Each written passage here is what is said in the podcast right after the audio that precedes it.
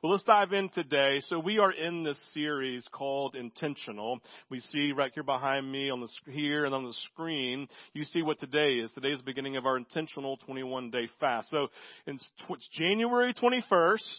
And today we're beginning our 21 day intentional fast here at Vintage. And I want to talk about fasting this morning. I want to encourage you to begin reading up and studying on fasting because it's something that I believe is super profound. And the idea of fasting at its, at its kind of core is this.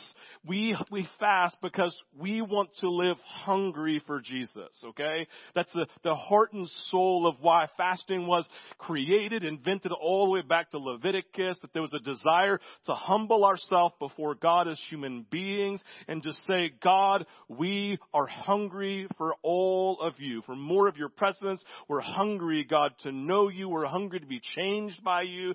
We're hungry to be shaped by you. We're hungry, God. We want to, to be near you. We want you to define the essence of everything in our lives. This morning, I'm going to be kind of leading us off in this fast. I'm not going to listen. I'm not going to be breaking down scripture this morning like I normally do. We're doing that next week. Next week, I encourage you to be here. I've already gotten half of a message written out of Mark 9 where Jesus talks and answers the question of his disciples why they couldn't cast demons out of someone and why he could. And I've got this piece in that I mean, I feel like God's really stirring in me. So I, again, I'm trying to get you here next week, but it is true. I mean, I feel this thing. I mean, I was going to do it this morning and I felt like, man, I, I need to press pause on that to really let it ruminate, kind of just to soak in a little bit more and teach on it next week. So I'd love for you to be here next week as we dive into Mark 9. The fun thing, and that is this week, you can just go home and start reading Mark 9, right? And you can get prepared. So asking your mental, yourself some mental questions around it. But today we want to talk about fasting and this idea of what it means to be hungry for Jesus and how fasting really helps us with that.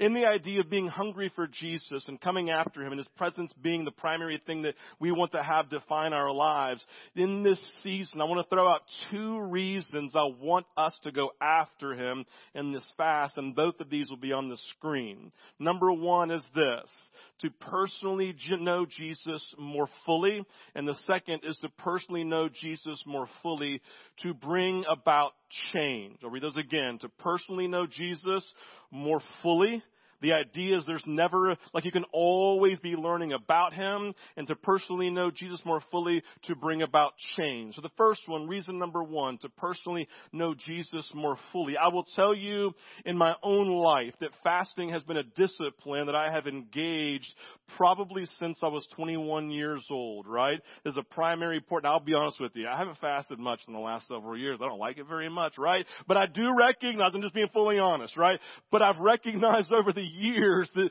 there's this, been this grace to go after Jesus in fasting. And I will say to you that if you were to ask me what are the top 10 things in your life that you've done to get to where you are and this knowledge of Jesus, fasting would be in my top five. Every single year for an extended fat periods of time, I would fast with friends, with others, by myself to go after Jesus. Why? Because I was more hungry because I wanted to personally know Him more fully. Like it's been a primary piece of my life. Because I live in this conviction that I am at my best. I am most whole as a human being when I am near Jesus. When I'm being changed into His image. It's when I'm most alive. It's when I'm most hopeful. It's when I'm most complete. It's when I'm most peaceful. It's when I'm able to experience the most power of God in my life and express it other places. When I am near to Him. When I am giving myself to personally knowing Him more fully. And I simply want to invite you into that. I'll be honest with you. We can spend a lot of time in church talking about a lot of things, but I will tell you, if you simply give yourself to going after after Him to know Him more fully. There'd be lots of books you don't have to read and lots of podcasts you don't have to listen to because when you give yourself fully to knowing Jesus, all these other things just seemingly line up and have breakthrough in your life. So knowing Jesus more fully, and when I dive in focusing on self and live to focus on Jesus, at that point I believe I'm at my best. The second piece is to personally know Jesus more fully, to bring about change, to be change agents. Like if you look at the life of Jesus, he didn't come to earth just to enjoy friends and beauty, although he did that. He came because there were people in need of change, of breakthrough, and of salvation. And we are called to be those same agents of change to do the things that Jesus did. And so in this, to personally know Jesus more fully so that I can bring about change because the idea is God changes me. I can then lead people to the change that I've experienced. The idea of giving my life to Him and saying, now Jesus changed me because I want to go to those who were dead I want to invest into their life, be Jesus to them so they can go to new life. God, I want to go to those who were spiritually oppressed, who were Mark 9, right? Spiritually and demonically oppressed even. And God, I want to be Jesus to them and I want to set them free. God, I want to go to those who are walking in despair and hopelessness. I want to be Jesus to them and bring Jesus to them. And I want to see them become hope filled and joy filled in the fruit of the Spirit defining their lives. So we want to know Jesus more fully, to personally know Jesus more fully, so we can do those things and bring about change in the life of people around us. That's what we're here for. The idea, and I don't know if you know this or not, and you need to sink in. We live in a very self-absorbed, hey, my life is my life type world, and I don't have to worry about anybody around me. Right? Remember Charles Barkley years ago I'm not a role model for anybody. Right? I'm just living my life. And the idea for it to think about that we are a role models sometime, maybe we just don't like that, but I want to tell you whether you like it or not, you are a role model for the people that are in your life everywhere that you go, especially if they know you're a Christian. Because if you are a follower of Jesus, or at least claim to be a follower of Jesus, and you tell people you're a Christian, then they think and expect that your life is going to look like Jesus, you're going to sound like Jesus, and you're going to act like Jesus, and at the end of their time with you, they should be able to say, I feel like I've been motivated to change because of being around you. It's just a reality. Whether you like it or not, your life is impacting everyone that you're around. This week I was in a conversation with my daughter, my daughter Anna Catherine. She is 21 years old in her third year at Georgia Tech, graduating in the spring. Very proud of her, right? And she is coming to 2020. That was, a, that was a hard flex right there, guys, right? And so here she is. She's 21 years old. She's at Georgia Tech, and she's come into 2024 being very, listen, being very intentional about her relationship with Jesus. Somebody, but people who know the last couple of years of AK, you're like, oh my gosh, yes, let's go, right? Major moment for her. She literally texted me on Tuesday night and she said, Dad, I gotta tell you, like she just starts sending me just notes after notes after notes. And I'm like, what is this? She goes, I'm at the camp, I'm at the college ministry. I'm just taking notes as the pastor's speaking. It's as if God is speaking to me. I'm just getting changed by sitting here. She starts going off, you know, and the guy's like, just brrr, brrr, just all this technology. Like, it's 11.30 p.m. I'm trying to go to bed, but this is great, right? Thank you, right? And so I said, hey, let's talk in the morning. I can't wait to talk talk, right? That's what you do. She calls me the next day, and I want to share this with you. This is not to. This is not a. This is just a. This is what she was saying, and just hear the heart behind what she's saying in light of being people who people can watch and be changed by it. she said, "Dad, I have to confess. Last night was a breakthrough for me." I'm like, "Let's talk about it. What do you mean?" She's like, starts going like what the night was about, all that kind of stuff, and she just said, She's I have to be completely honest. In the last six months, I've just been really, really disheartened.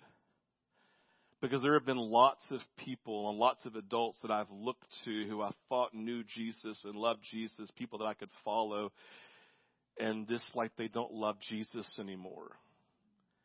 They're not really following him the way that I thought that they would, and that's just, I mean, I'll be really like, she goes, I think you and mom are the only ones I know. I was like, that's not true, right? But thank you. She said, but God last night spoke and just revealed that there's so many people, so many adults your age and older who, who really do love Jesus. And it was so encouraging. And I want you to hear me say, Dad, see, sorry. She says, I'm committed to be one of those adults. Right? I'm committed to be one of those adults. I was so proud of her. I was like, that's so amazing, babe. Let's talk about that. This is so cool and da da da da, right? It was beautiful. I want to be one of those adults. And I think my point in this is when I listened to her talk, I realized there were all sorts of people across the, the world in her life who have no idea that she was looking to them.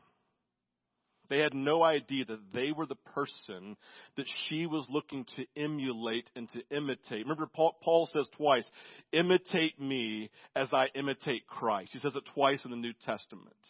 He basically says, you do what I do and do it how I do it and when I do it like I do it and it will make you like Jesus.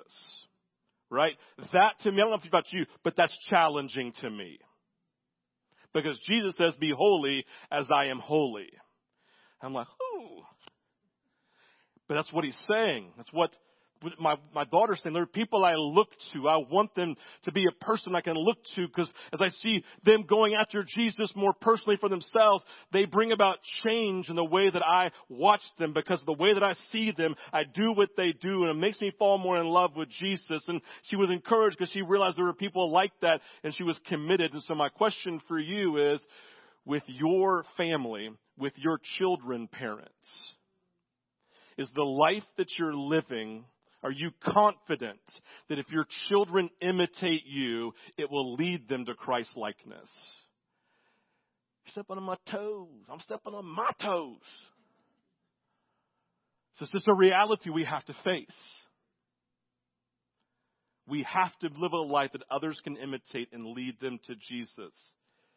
And so in this, like I look at that and go, man, man, there's some work that needs to be done in my life. There's some, there's some change and there's some commitment and there's some intentionality. God, oh, man, I've just realized if I keep on doing this in my own strength, I'm going to fail. God, I need you. That's why we long for His presence. Because when we don't feel the need for His presence, then it means we think we can do everything ourselves. And so we want to be a people who say, God, we need you because we're going to fail. We need your grace, your power. We need the Holy Spirit to enable us because we can't, only you can. So, all of this speaks to the quote that we ended with last week from Scottish pastor and theologian Maurice Roberts, who said this on the screen for us if society is to be awakened one day from its slumber, it will only be done by Christians who have first woken up themselves to the full splendor of their privilege of being children of God and who have taken seriously the call to live wholly and entirely for God. I'm going to give you 15 seconds for our visual learners just to go and read that on your own without me speaking, and I want you to let the words permeate you to a place where you begin to own them. Just begin to read on your own.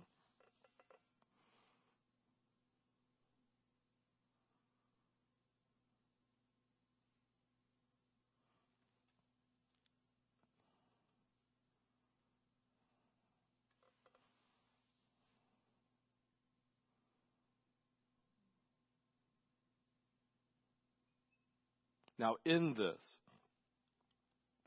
what I find are the two things that we named as our reason for fasting. He puts them in different order and says a little bit differently, but first, what I've seen is that society needs to be awakened and changed. That's what he's getting at. Society is to be awakened, right? Society needs to be awakened and changed, but it can only be awakened and changed by those who've been awakened and changed. I don't know if you know this or not, but sleeping people don't intentionally wake up other sleeping people because why? Because they're sleeping. Everyone's sleeping, right? Unchanged people can't bring about change in someone else because they don't know the path to get them to change. Right? And so the idea society needs to be awakened and changed by those who've been awakened and changed. This idea, this personal, this the idea of society needing to be changed. Therefore, second, Christians have to first wake up and experience the full splendor of Jesus and take seriously their call to live holy for God. All we're getting is we are a people, listen, we are a people, you are a person who can clearly say, my reason for living is to experience the full splendor of Jesus, live in the beauty of the divine nature of God, and then just love everyone around me. Love God, love people. Love God, love people. Great commandment. To personally know Jesus more fully, and to personally know Jesus more fully to bring about change. Now, what does that do with fasting? Historically, in the church, one of the ways that this happens of knowing Jesus, being changed by Jesus, is through Jesus' followers embracing as a discipline the discipline of fasting, and I always marry it to prayer as in unified together. At the beginning of last year, we spoke about the disciplines, right? The spiritual disciplines, the means of grace, the actions we give ourselves to, the places in the presence of God. Remember, we named it as a, as a quiver that was full of arrows. We could take one of these arrows, we could shoot it, and by shooting it, it places us into the presence of God. And whenever we're in the presence of God, whether we mean to or not, we're changed right? So this is what we talked about. We said there are different means of grace, disciplines or arrows that we can shoot in our lives. Worship is one of those, right? The discipline of worship. We give ourselves to worship. It puts us in the presence of God and we're changed. We can read scripture, right? We read the Bible. It's the word of God to us. We put ourselves into the word. We begin to read not just for knowledge sake, but for heart's sake, right? And all of a sudden we are a changed people. We talk about practicing the presence of Jesus, living our lives every day aware of His presence, but also living every single day aware of our presence being given to Jesus, practicing the presence of Jesus. And then Mark Nysewander, right over here, right, who wrote a book called The Fasting Key about fasting. You should all read it, right? It's a national bestseller, right? I encourage you to get it, but the idea is that he speaks about, he spoke in March of last year about shooting the arrow of fasting and the power behind it. I encourage you to go back and listen, watch it. We talked about then the, the, the arrow of prayer, that prayer is just coming and having this relationship with Jesus. These are these things that we do, these historic arrows or disciplines in the church that place us into the presence of God and they change us by being with Him. All of us understand prayer. We've heard about it since we were kids in its most basic form. It's just communication between you and God right? It is the essence. It's the essence of relationship because you may be friends with someone, but you don't have a relationship with them unless you were communicating with them and communication demands both speaking and then hearing in return, right? And so prayer is this life, not just going through a laundry list of things we want God to do, but a communication of relationship where I sit and I listen and then I speak and we have this back and forth like you would do as Moses, it says in Exodus, Moses would sit with God and speak to him as a friend speaks with a friend. That's the nature of prayer. As two friends having a conversation, recognizing one of those friends is Lord, so we gotta do everything he says, but in that beautiful relationship, relationship, it's always life giving, right? It's a beautiful dynamic. Prayer, communication with God. But fasting would be something we need to grow in and understand. So here we go. Spiritual fasting, it's really important, is not about physical health, right? fasting, spiritual fasting is not about physical health. It's about our spiritual health. I don't spiritually fast to lose weight. I spiritually fast to humble myself before God so that I can be changed and see Him better fasting just in its purest form is an abstaining from food for spiritual purposes. As I said earlier, the first mention of it in scripture is Leviticus 23, 27 on the day of atonement, where God called all of Israel to fast for the purpose of denying oneself as a sign of humility in regards to their sin. And so the heartbeat of God in fasting is it awakens humility. This is important. It awakens humility because I recognize in not, listen, in not eating how weak I am. Like, I don't know about you, but if I get to 1 p.m. any day and I forget to eat, Oh my God, I can barely make it. Whew, somebody help me, right? That's how we get, man. We're like, famous, I'm starving. I'm starving. And we realize, oh my God, I can barely make it. I, I'm so weak. I mean, the beautiful piece of fasting and spiritually fasting and abstaining from food, what to do? It's for the point of showing you, yes, you're weak, right? You can't make yourself be strong without food right? You need help. You need help. It's a sign of humility. I realize I can't. Dying, listen, denying oneself is a sign of humility. It awakens humility because I recognize how weak I am and how incapable I am in providing sustenance for myself. And I realize in that moment, and this is the heart, really, of all fasting. Oh, I need God. Remember when the disciples asked Jesus, who hadn't had anything to eat, Hey, should we get you a meal? He goes, No, no. I have food that you do not know of.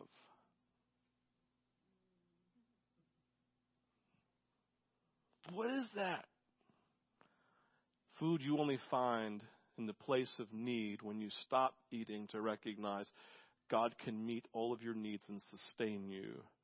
The heartbeat of fasting is to recognize I can't sustain myself and I need God. Throughout Scripture and the history of the church, the discipline of fasting has been an important key to spiritual growth as people do without food for the purpose of focusing their attention and their heart on the only one who can truly satisfy their soul's hunger.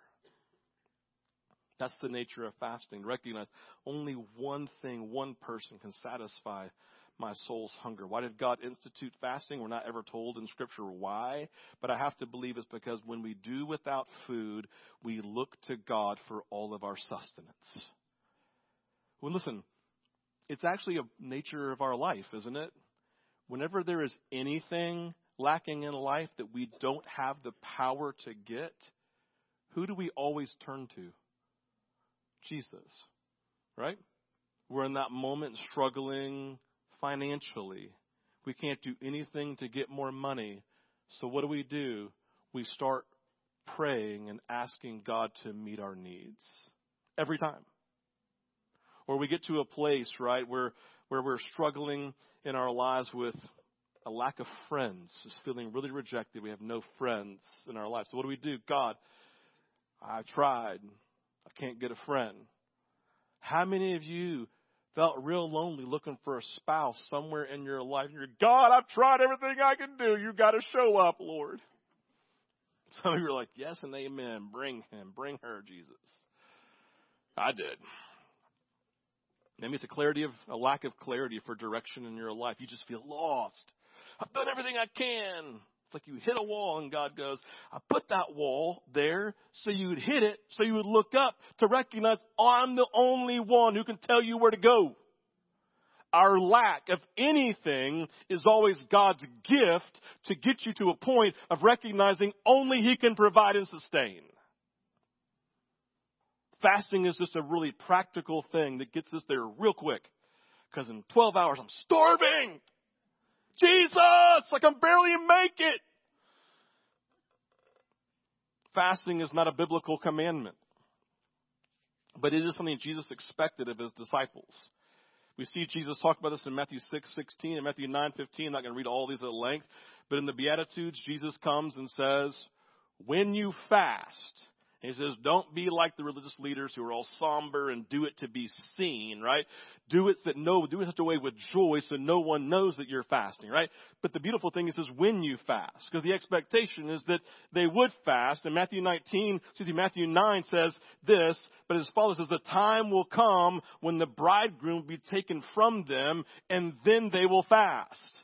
Jesus is the bridegroom. There's no need to fast for more of his presence when he's right here in front of you. But the time's going to come when his presence isn't with you. You're going to long for him. You're going to want him more than anything. In that moment, you will fast because you so hunger for his presence in your life. He says, so when you fast, why am I fasting? Because you're going to want so much of my presence because not having me will never satisfy. And so when you fast, And a time will come when you will fast again, which is the time that we're in because the bridegroom has not second returned. He's not second advented, right? He's not here in physical form. So, in this, there's this understanding that there's a time will, that will come when we will fast because we want Him. It's not a commandment, it's an expectation of His. I think it's an expectation because fasting is so effective in opening our hearts to experience His presence. I don't think it's an expectation out of duty. I think it's an expectation saying, because I just expect you to long for me, and, to, and fasting be the, one of the greatest ways for you to get to that place of experiencing on a deeper level. I think it was more of like Him recognizing the hunger and desire of our own hearts. It's not a command, it's an expectation because He expects that we'll want His presence in a deeper way to do a deeper dive into fasting, there's lots of lots of material out there. We do have a resource page on our website. It went out in our newsletter this week, and you can with a video from me. Don't watch the video; just go to the resource page. Trust me. And so, in that, go to the resource page. When you get to the resource page, you'll see all sorts of things about fasting. Right? I've taken notes from from a specific book that talks about fasting. You see all the notes that I took. Right? Uh, it talks about a Daniel fast, which we're going to look at here, and like a Daniel fast and what it is, and literally menus in there and things that you can make to, for the Daniel fast. You'll see something in there called an, uh, intentional 21 days of fast. And then it gives you like principles of fasting, just some real practical pieces. Number eight in there will give you a list of books, including Mark's book, The Fasting Key. You can go order them yourselves and just really dive into and begin reading and learning about fasting. It'd be super fun. But this morning, what I want to do to end, I just want to give you just a few, just three of the primary principles as I see them in that document, kind of unpack them a little bit, and then you can do a deep dive. And then I want you to come back next week as we dive into Mark chapter 9, because what was also a, an outgrowth of fasting that maybe we don't think about is this unbelievable power that we gain spiritually. And I want to dive into that a little bit next week, not so you can say I'm a powerful person, but so you can say I am I have surrendered to a powerful God who's chosen to work through me right? That's next week. So come. I'd love you to be a part of that. But here are the three things, this practical things we talk about uh, and this principles that I want to dive into. First, when we dive, when we get into fasting, number one, determine the type of fast you want to do. Right? Determine the type of fast that you want to do. Not if you want to do it, right? But the type you're going to do, right? I, am asking that each of you engage in this fast. If you're part of the vintage family, I'm asking you to do it. If you're not part of the vintage family, hey, you're welcome to do it, right? But I want you to engage in some form or fashion. Here are the types of fasting that you can do. This on the screen for me. Number one is a complete fast. Number two is a Daniel fast. Number three is a partial fast. Number four is a soul fast. A complete fast. This is what you see Jesus doing in the wilderness, right? Drinking only liquids, typically water water, maybe some light juices, maybe you do a broth or a soup as, as options also. But this is like that traditional, what people think of, I'm fasting, I'm not eating any food, and for 21 days, we're just going to like just do liquids and go after Jesus. I've done several of these types of fasts. Yes, they're overwhelming and difficult. I would say to you, if you have issues, like if you have like, if you know yourself, if you have history with food issues, do not do a complete fast. There's different options in this. If you've never done a long extended 21 day complete fast, please don't start now, right? You need to work your way in. So just be really honest about yourself maybe seeing medical attention. I would say if you're going want to do a complete fast and have never done one, please just email me in advance. Let's have a conversation about it so we can kind of talk through all the pieces of it. But it is an option for you. Second is a Daniel fast. Again, there's a resource page on the resource page. There's something that talks at length about a Daniel fast. And again, menus in there and examples of meals to consider. This is abstaining from and not eating meat is what you see in the book of Daniel that Daniel does, right? You don't, you abstain from meat and sweets and bread. You drink water and juice. You eat a variety of fruits and vegetables and nuts. Those, those types of things, again, you can, this is another fast you can do.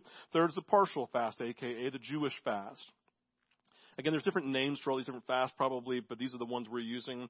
This means abstaining from any type of food in the morning and afternoon, right? So you can do a specific time during the day. So a, a common one is to, to fast from sun up to, to sundown, right? And so sun up to sundown, just kind of a partial day type thing that you're more than welcome to do. And the third type of fast is a soul fast, right? A soul fast. This is like I'm going to take something that's important in my life, something that I devote a lot of my time to, and I'm going to cut it out of my life for the purpose of going after Jesus. I'm not, you don't just cut anything out of your life just to cut out of your life.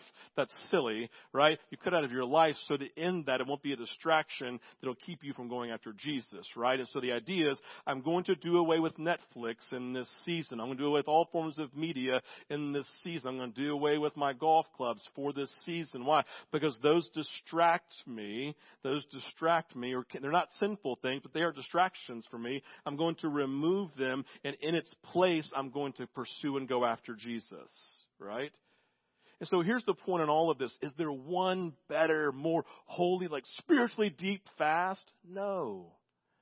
And that's the freedom I want to give you this morning. I'm not asking you to do a specific type of fast. I'm just trying, I just want to ask you to figure out which is the fast that God's leading you to. And you may do a mixture of all of these in some form or fashion, right? The great thing about fasting, there is freedom in it. There is liberty in it. And all I mean by that is that, hey, God, I'm gonna, I'm gonna go after this, and if all of a sudden, like one day, I'm like, oh my gosh, I've got to eat a piece of bread, I'm gonna die. Then great. Listen, I'll never forget the 21 day fast years ago, and on the day 20, we forgot that we were, I was this one at University of Georgia, and they invited our flag football team that I was on with all of our other primary leaders to come play in a promotional event at an Atlanta Falcons game. So we played the first half before the game started. We played the second half during halftime, right? And we're driving down to the stadium, and my buddy, my buddy, go, Jason goes, "Hey, um, we've all been fasting for 20 days." Do you think this is the best idea? And I'm like, oh, man, I hadn't thought about that. My gosh, what if we all die on the field, right, man? I'm like, what are we going to do, man? So like, what do we do? So let me think about it. Let me think about it. I'm like, God said, there's freedom. I said, hey, when we get there, I think all they have is hot dogs, but feel free to chow down, man. So we all broke our fast at day 20 eating hot dogs and cokes. It was hilarious, right? So my point is, and God was like, well done. We won the game. Praise God, right? Let's go. So anyway, so it was a beautiful moment, beautiful moment. Yeah, there's just freedom in this. And so I encourage you again. So what's it look like for me? Just kind of give you an idea. I'm going to mix these up. I'm going to do a soul fast the entire time. I feel like I need that for myself. It's going to be helpful for me to go after Jesus. I'm going to do probably the first week, maybe some, some idea of complete fast. Reason being, one, Randall's out of town. Two, I am going to write these here. Two, for me, I have have history around this. This has been really life-giving for me. So I'm going to do a complete fast for the first week. Then the second week, I'm going to do a Daniel fast. I'm going to grab, grab hold of these vegetables and these nuts and stuff. I'm sure it'll be fantastic. Uh, and then the third, the third week, well, we'll see right? It's kind of a crapshoot at this point. We'll figure it out. I don't know yet. Let's figure it out, see where God leads us in the middle of it. I'm sure it'll be great. But the idea in all of this, and this is the point, if I do a 21 day fast and abstain from all things, right, and never spend time with Jesus, then it is less effective than a person who says, I'm going to give up playing Clash of Clans on my phone for 30 minutes a day, but give all of my extra time to pursuing Jesus. Quote unquote, they win, right? They win because they've given themselves pursuing Jesus. Fasting is not about abstaining, it's about pursuing. Okay? It's not about abstaining, it's about pursuing, going after Jesus and making him. So, all that to say, just take a deep breath around trying to figure out what kind of fast to do and go, I don't think God's really, really like super like, oh my gosh, you better or else.